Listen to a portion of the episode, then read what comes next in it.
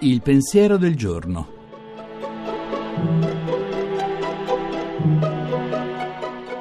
In studio Nicoletta Tiliakos, giornalista.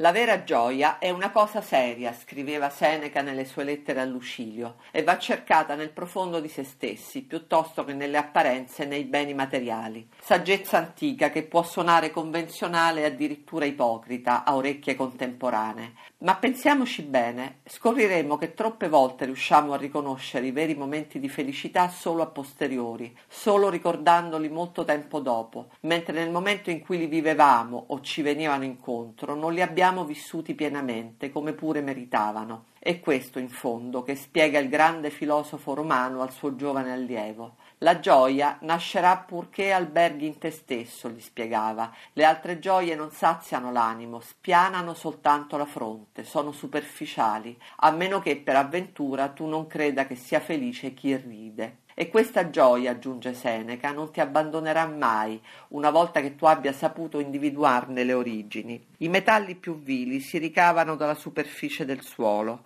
quelli più pregiati, invece, hanno la loro vena nascosta nel profondo della terra, ma rispondono sempre e ben più copiosamente a chi scava. Insomma, per usare una metafora d'attualità, meno selfie ai nostri volti, più ricerca di consapevolezza.